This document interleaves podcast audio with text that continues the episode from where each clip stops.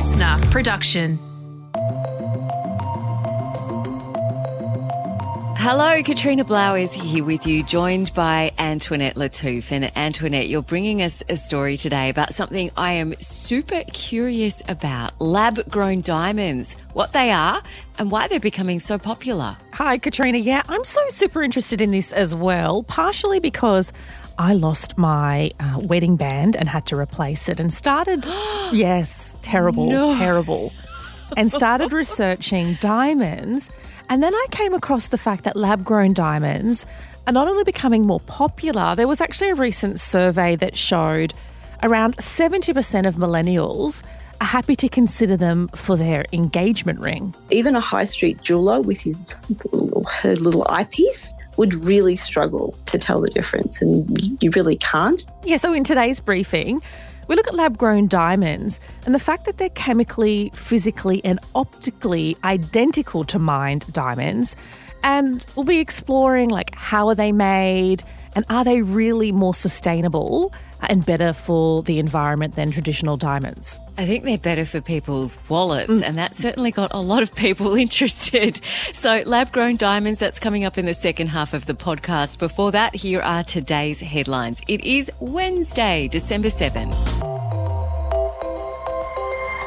All four of the big banks have now passed on the latest interest rate hike. The National Retail Association says yesterday's eighth consecutive rise makes the Reserve Bank the Grinch who stole Christmas. Yeah, it's warning the 25 basis point increase will put even more financial pressure on Australians this December. Grocery prices, electricity prices, fuel and energy prices have all increased over the last couple of months. And now, with an eighth interest rate hike, consumers are really feeling the pinch in the lead up to Christmas. So that's the Retail Association's Dan Foster. So 71% of consumers have already changed their spending behaviours because of rising costs. And, and Katrina, I mean, I guess that's the idea. It's a, in part a bid mm. to to curb inflation. And I know just in my family, in our Secret Santa, this year we've dropped how much everybody is spending on our Christmas gifts because we know that households are feeling the pinch and interest rates have risen. So I understand it's kind of framed as the Grinch who stole Christmas, but it's also arguably having the desired impact. And it adds around $90 a month to repayments on a half a million dollar mortgage. And maybe that doesn't sound too terrible on its own, but in the context of all of the eight rises this year, households with that mortgage are paying around $1,000 extra in mortgage repayments a month. Yeah, and there's this question of when is this going to end? I mean, the Treasurer has already suggested we could be looking at even more rate rises when the RBA gets back together in February. So, you know, with this tool, I guess it's the only tool they have to curb inflation, the Reserve Bank. Their targets to get us to eh, reduce inflation and, and a range of 2 to 3% is seen to be as the goal. The latest figures from October show that we're still a fair way away from that. They had us at about 7% and Christmas spending could make that figure go up to about 8%. Mm. So I guess we'll have to see whether people are doing what you're doing and certainly what people in my family are doing, Antoinette, and reducing their Christmas spending. With this tool though, you know, there's still a lot of people in the top end of the market that have a lot of money squirreled away that they mm. saved during COVID and it affects everyone equally. So the people at the bottom end of the market are feeling it the most. The gas price standoff between New South Wales and Queensland and the Commonwealth will come to a head this Friday. That's when the PM will host a virtual National Cabinet meeting from ISO at Kirribilli House, hoping to convince Queensland Premier Annastacia Palaszczuk and New South Wales Premier Dominic Perrottet to introduce a coal price cap. So with energy prices soaring, the PM hopes the states implement the caps to avoid Canberra having to act. State premiers all know uh, that that there is real pressure on manufacturing industry, that there's pressure on households, and they know that they have an interest in ensuring uh, that some of that pressure is alleviated. The Prime Minister on the ABC yesterday. And Katrina, this can be a little bit confusing for people to get their head around. So there's furious agreement between all Australian governments about the fact that we need to curb these runaway energy prices for consumers and businesses. But the debate about who yeah. should foot the bill is what's leading to this squabble. So, in short, the federal government says it can't because there are potential legal consequences if it were to cap the prices instead of states. But then that would be a big revenue hit for states, which don't want to have to take mm. all of that on. Meanwhile, the coal producers argue that if there's a cap on gas and coal prices. It could cast a long shadow over Australia's appeal as a, as a safe place for foreign companies to invest. Uh, but this will probably impact smaller producers more because the big few largely already send most of their coal overseas. And so, irrespective of what the course of action is, households won't feel any relief for at least six months. Indonesia has approved laws that ban sex outside of marriage and they also ban couples from living together before marriage. So the new laws, which come into effect in three years, apply to locals and tourists visiting holiday hotspots like Bali. We asked all the attendees again whether we agree to pass the criminal codes and ratify it as law. Agreed. That's Sufmi Dasco Ahmad, the Deputy Speaker of the Indonesian House of Reps, the moment the laws pass. So unmarried couples caught having sex can be jailed for up to a year.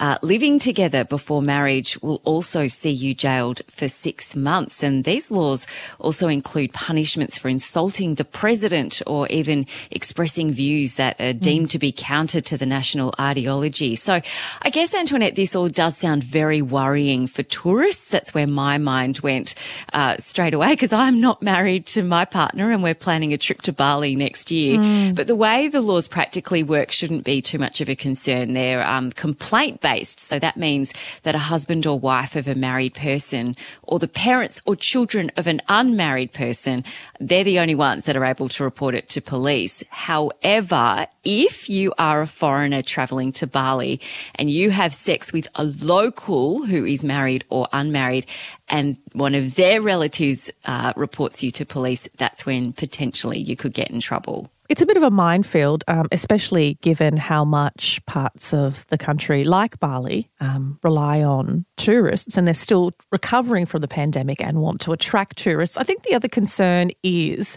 how they'll be enforced and against whom. So I know you flag that it's kind of complaint based by a relative. Um, but when there are laws like this, sometimes they're enforced not necessarily because of the act of alleged promiscuity, but for other reasons, because you're a political dissident, yeah. because you're outspoken. But yeah, it remains to be seen how exactly uh, it will impact both locals and foreigners. And first, it was iceberg lettuce, and now watermelon is going to be the bougie menu item this summer, with some supermarkets charging $34 for a whole melon.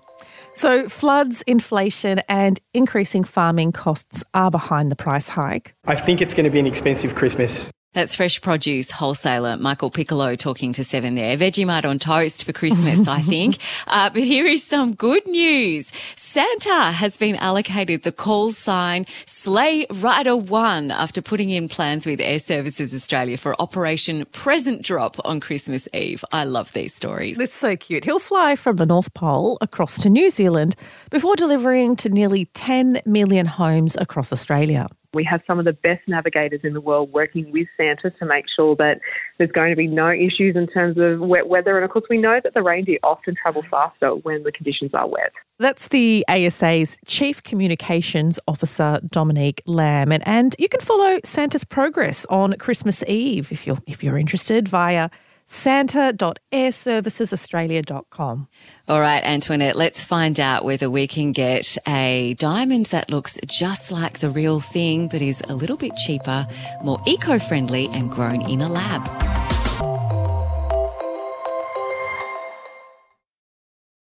Diamonds are forever. It's a $6 billion global industry and it's expected to double by 2025. I'm talking about diamonds, but not just any kind of bling. These diamonds are grown in a lab rather than mined from the earth. It's marketed as cheaper, better for the environment, and they often actually look sparklier and clearer than the real thing. And you can now also get these diamonds from regular shopping centre jewellery stores. So, will they soon become more popular than natural diamonds? Jodi Bradby is a professor at the Research School of Physics and Engineering at the Australian National University, where she leads a group on high pressure physics.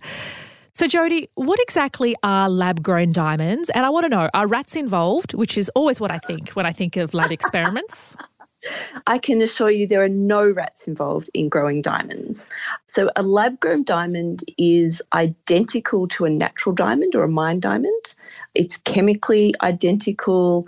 It looks exactly the same, even to a trained eye, um, except they are grown in a laboratory by scientists, technicians. And I want to know how, like, a, how they're made, um, but also was their discovery, I guess, or cultivation with the purpose to make bling cheaper or for other kind of scientific reasons? So, how they're grown. So, it's a little bit mimicking how natural diamonds are grown in the earth. So, we learnt in school that natural diamonds are grown deep in the middle of the earth at really high temperatures and really high pressures. So, they're sort of squeezed together to form a stone. And then to get to the surface, they hitch a ride on a volcano and they have to come to the surface quite quickly or they'll not be diamonds anymore. So they're accelerated up to the surface and that's where we mine them. Lab grown diamonds mimic the high pressure and high temperature process, and they can do that in two different ways. One, by pretty much doing exactly the same as the Earth does by squeezing them at really high temperatures and then releasing them quickly. That's called a high pressure, high temperature diamond. And those diamonds have been around since really the 1950s and 60s.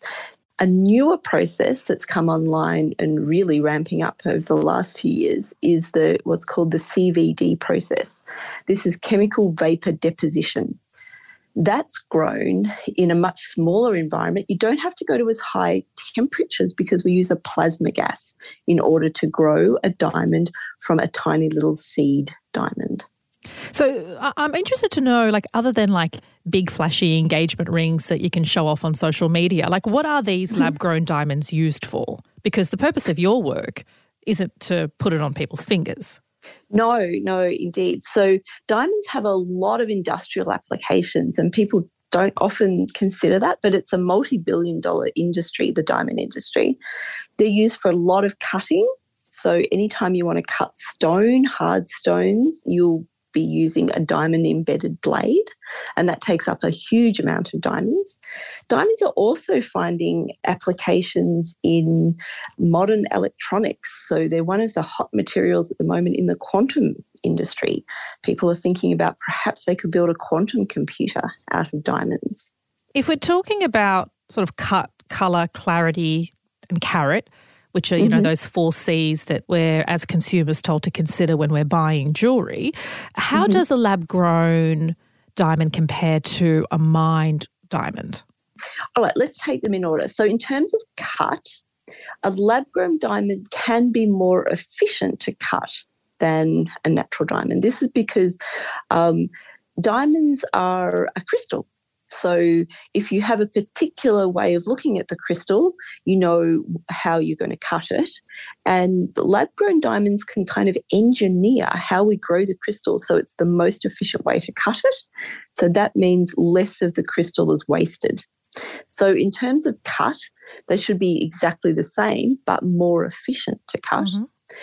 Um, in terms of colour, they can be as pure as a natural diamond, but only about 1% to 2% of natural diamonds are super, super pure with this so called type 2 diamonds that don't glow.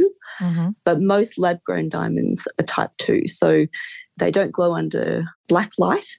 Sometimes you'll have a black light in a, in a jewelry shop and you can put your diamond under there to see what it does. You don't want it to glow because you want it to capture all the sunlight and reflect it back, not turn it into light you can't see. Which one's better of the two when it comes to colour? The lab grown diamond. Yeah, right. It's not quite colour because colour can refer to other things as well. And you can get a range of colours like pink and blue diamonds that are lab grown and natural. The natural pink diamonds are pretty rare, mm. but they can make lab grown coloured diamonds as easily as yeah, they can just dial them up, I think. Um, in terms of clarity and weight, really that just around the individual stones and how carefully the process has gone. So you could definitely get equivalent stones made in the laboratory and it will be considerably cheaper.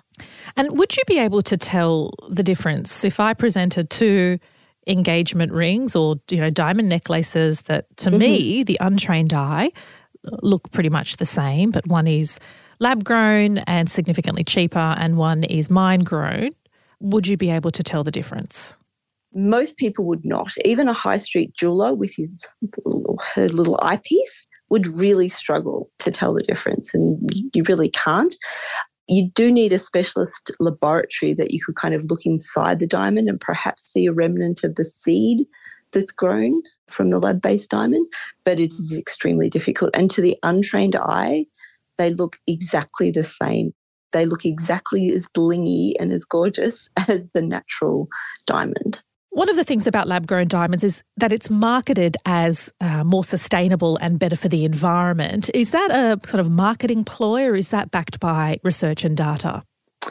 I think at the moment, some of the diamonds are definitely sustainable the lab grown diamonds, but some of the lab grown diamonds, a lot of them come from India and China.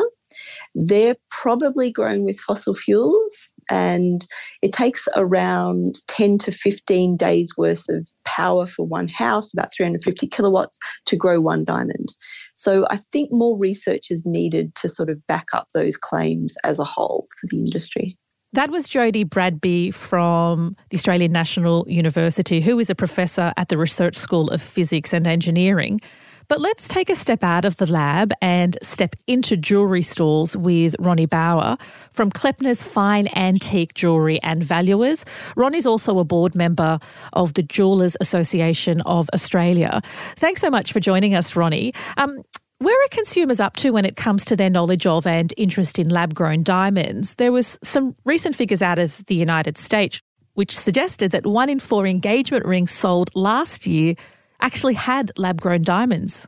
Uh, not at that level at the moment, but I, I can see the trend increasing in using lab grown diamonds. And the reason being that they are so much cheaper than uh, the mined diamonds and they are exactly the same, same physical and chemical properties of a, a diamond is a diamond. So, so let's talk about price. You say it's so much cheaper. The price of diamonds yeah. at the moment, thanks to the global economic conditions and, of course, the uh, what some people refer to as the diamond cartel, are, are more expensive mm. than usual. How does that compare to lab grown diamonds? They are far more available, and also they're far more less expensive because uh, of the techniques used, and that's why they're not a fraction of the price, but they're about uh, 30% of the uh, mined stone, yes. Do most mainstream jewelers now offer a lab grown range? So, how easy are they to access? Uh, they're quite easy to access. So in my store, we uh, the, the first question asks, do you want a natural stone or a lab grown stone? and then we take it from there, depending which way to go. But we, for example, my business, we specialize in antique jewelry. So mm-hmm. very little antique jewelry has lab grown stones. But if mm-hmm. a young, if a couple come in and say we want to buy a carat diamond, the first question we ask, do you want a natural stone or a lab grown? Mm-hmm. And what's the usual response? Is there an understanding of what lab grown is? And I'll just uh, explain why. Because I walked into a like a suburban jeweler yesterday, um, and I was to do a bit of homework, and I asked to see the lab grown diamond range, and the manager of the store was pretty surprised that I came in actually seeking it, and he told me that usually he and his staff have to introduce the concept to shoppers rather than shoppers seeking it out. Is has that been your experience? Yes, that's true it's a bit like some of the rarer gems. And the best example of that is alexandrite. I've never sold an alexandrite, but somebody points in and says, What is that? It's always they've walked in and said, Do you have X? Mm. So I think uh, the general public still has to become more aware of what a lab grown stone means and what its position is in the marketplace. When you do introduce the concept, what's the general reaction you get? Uh, are some people, I guess, purists and they go, no, I want the real thing? Or are others mm. swayed by things like cost sure. or when they're told that it's more environmentally friendly? Well, sustainability is its biggest argument because you're not digging up the ground to get it. At the moment, that's not quite 100% true because the amount of coal you have to burn to produce the electricity, to produce the diamond, it's a 50 50. But as technologies are changing, as coal is going out of the uh, equation, they're definitely far more sustainable than a, uh, a mine stone where you dig it out of the ground, make a mess, etc. However, there's a downside. Remember this the miners, if less natural stones are sold, of course, they lose work and then they don't have any. Uh, what are they going to do to feed their family, etc., mm. etc. So there's a downside on the other side too. So sustainability, uh, human factor. It's not a, a, linear equation in any sense of the word. And do you see this as a, a, a generational thing? Are you more likely to get interest and support from someone who's in their 20s and 30s as opposed to someone um, who's in their 50s and 60s? Uh, it depends. I think it's not so much a generation. It's how much do you aspire to climate change and how much to environmental factors and how you're swayed by that. It's mm. a feel good factor. A lot of people buy the lab grown because they think they're doing the right by the planet. So it, it can go across the board, but clearly the younger generation are far more in tune with that sort of attitude than uh, a boomer. And do you see lab grown diamonds market share matching or exceeding mine grown diamonds um, in the near future? No, I don't. Where the lab growns will definitely have a, a, stronger market share will be in what's called the pave settings, the many little diamonds that show a lot of bling on a ring or mm. on a, a, on a piece of jewelry, and there's lots of them. I can see that part of the market being a, a greater market share in the, the lab growns, but I think in the bigger pieces and in the uh, the one-off show pieces, I think still mm. the the mine diamond will have its place. Ronnie Bauer, Jewelers Association of Australia. There. I don't know about you, but I found that pretty fascinating. The fact that you can't even tell a lab grown diamond from a mined one. There's often the environmental impact sold and marketed. That's what's getting younger people interested. But the jury's out on that one. So I think definitely more research is needed there. And between you and I, and my pretty disappointed husband, I actually lost my wedding band during a night out with friends in Melbourne recently. Terrible, terrible. I'm a terrible human, I know. And I reckon it's time for me to go and get a lab grown one. And no, this is not a sponsored post, just a guilty admission. And I'm going for the cheaper diamonds this time round. All right, that is it for us today. Thanks so much for joining us on the briefing. Tomorrow, we have an update on a cold case that has united a North Queensland community, the search for justice for Toyah Cordingley. Listener.